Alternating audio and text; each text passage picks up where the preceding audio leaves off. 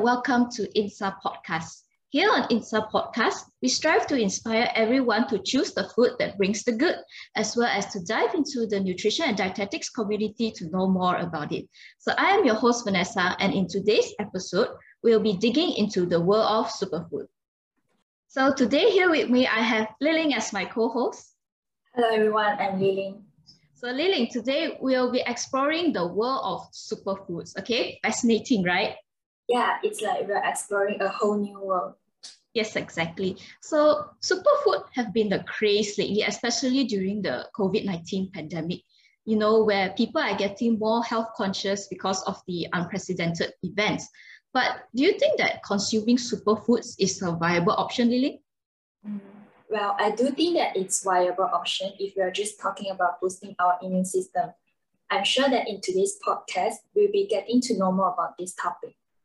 So let's jump into the podcast by starting with the most basic question. What exactly are superfoods? So from my point of view, superfoods are food that provide maximal nutritional value with minimal calories. What do you think, Vanessa? Well, according to many research papers and health magazine, there's actually no exact definition for superfood. Interesting, right? The word superfood was actually created for advertising and marketing purposes to influence food trends and actually to increase sales. Okay, but there is some truth in the name superfood, okay? They are not a total bluff. So superfoods are foods that are naturally high in antioxidants, vitamins and minerals, and phytochemicals. Ooh, but what are phytochemicals?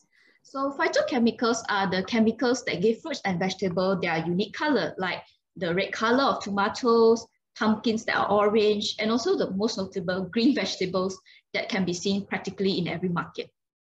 Oh, now I got it. They must be present naturally within fruits and vegetables. Yes. I'm curious about those fortified foods on the market, which are pretty popular nowadays as well. What about them? Are they considered as superfoods too? Well, there's actually a funny backstory to that actually, okay? So a bit on history of superfood. Superfoods actually came about because the Western culture thinks that all those enriched and fortified foods, although they are high in vitamins and minerals because they have been fortified, are actually highly processed and wanted to avoid them. So they turn to superfood instead, which are being viewed as natural. So what's your opinion on this, Lily? Now I think that fortified foods may not be superfoods, but they do no harm to our body either. What about you? What's your thought? Well, I do agree that fortified foods are definitely not natural, okay? But I do think that they can be considered superfoods because they are packed with vitamins and minerals that are beneficial for our body. So just want to put it out there that there's actually nothing bad about enriched and fortified foods.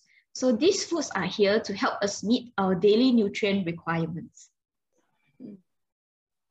So moving on to the next segment in which we will talk about some examples of superfood. So Lily, what are some examples that you have heard of? Some of the superfoods that I've heard of are turmeric, gingers, and tomatoes, but I'm sure that there's a lot more which I haven't discovered. Are we going to talk about them in this episode too? That's right. So now let's explore some few examples, okay? So there's tea, and blueberry, both of which are known for their high antioxidant activities, royal jelly, which have antibacterial action, pomegranate, which are anti-inflammatory, and kefir, a type of fermented drink that has many beneficial bacteria and yeast, uh, which are good for our gut health. Because fun fact, our gut health is actually tied to our immune system. So a healthy gut means a stronger immune system. That's very interesting. Mm -hmm. So many of these examples are classified as superfoods because of their antioxidant properties. So now let's talk about what antioxidants are. Are you familiar with antioxidants, Lily?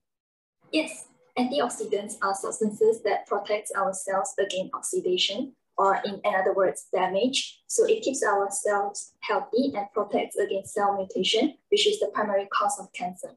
Yep, so that is the role of antioxidants.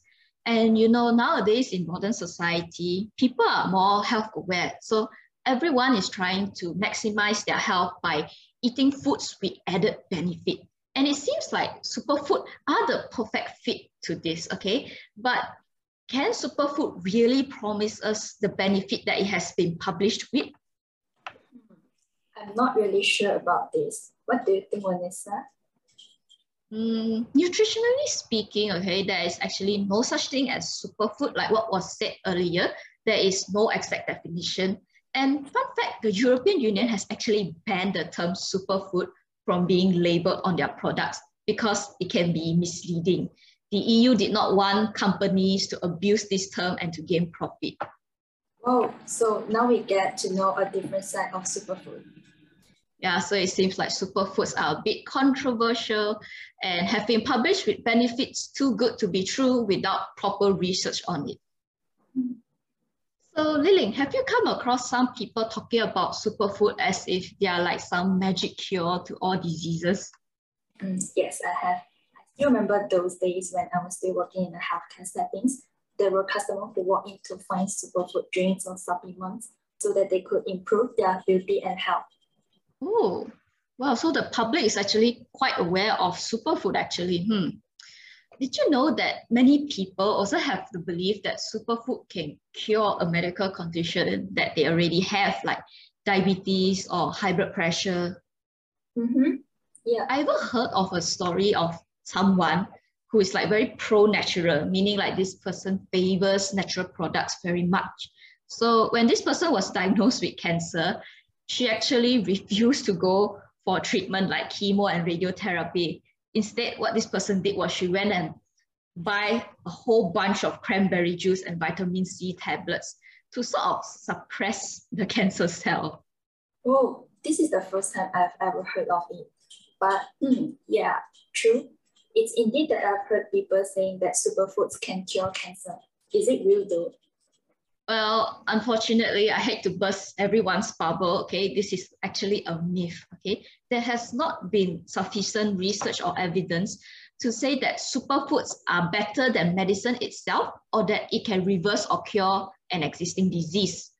At most, superfood being high in antioxidants and vitamins can help protect ourselves from getting damaged and this will allow our body to have more resources to boost our immune system to fight off invading bacteria and viruses. In simple words, superfood are more of a helper than the cure itself. The main protagonist is still our own immune system. Gotcha. So let me ask Li Ling the million dollar question. How do we boost our immune system? To keep our diet balanced, filled with a variety of foods and all in moderation. You hit it right on the bullseye.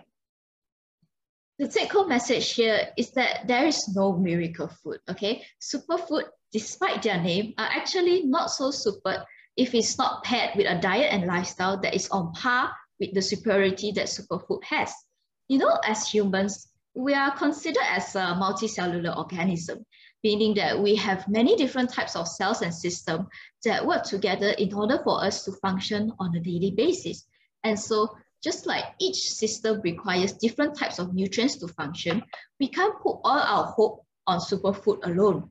We need all sorts of nutrients from a variety of food to keep us healthy. So the three key things to remember are balance, variety, and moderation. Balance meaning eating a diet consisting of all the different food categories. Variety is to consume different types of food from each food group. And moderation, meaning to eat everything in moderation and not excessively. It is important to remember that all foods are equal, so we shouldn't put our focus only on a certain category of food. Instead, we should eat a super diet, a diet following the principles of balance, variety, and moderation. So that is all for today. Thank you for tuning in to our podcast. We hope that this episode has impacted our listeners and brought about insights to the nutrition and dietetics field. Before signing off, do check us out on our Instagram page at insa.imu, I-N-E-S-A.imu, and our podcast at Insa Podcast.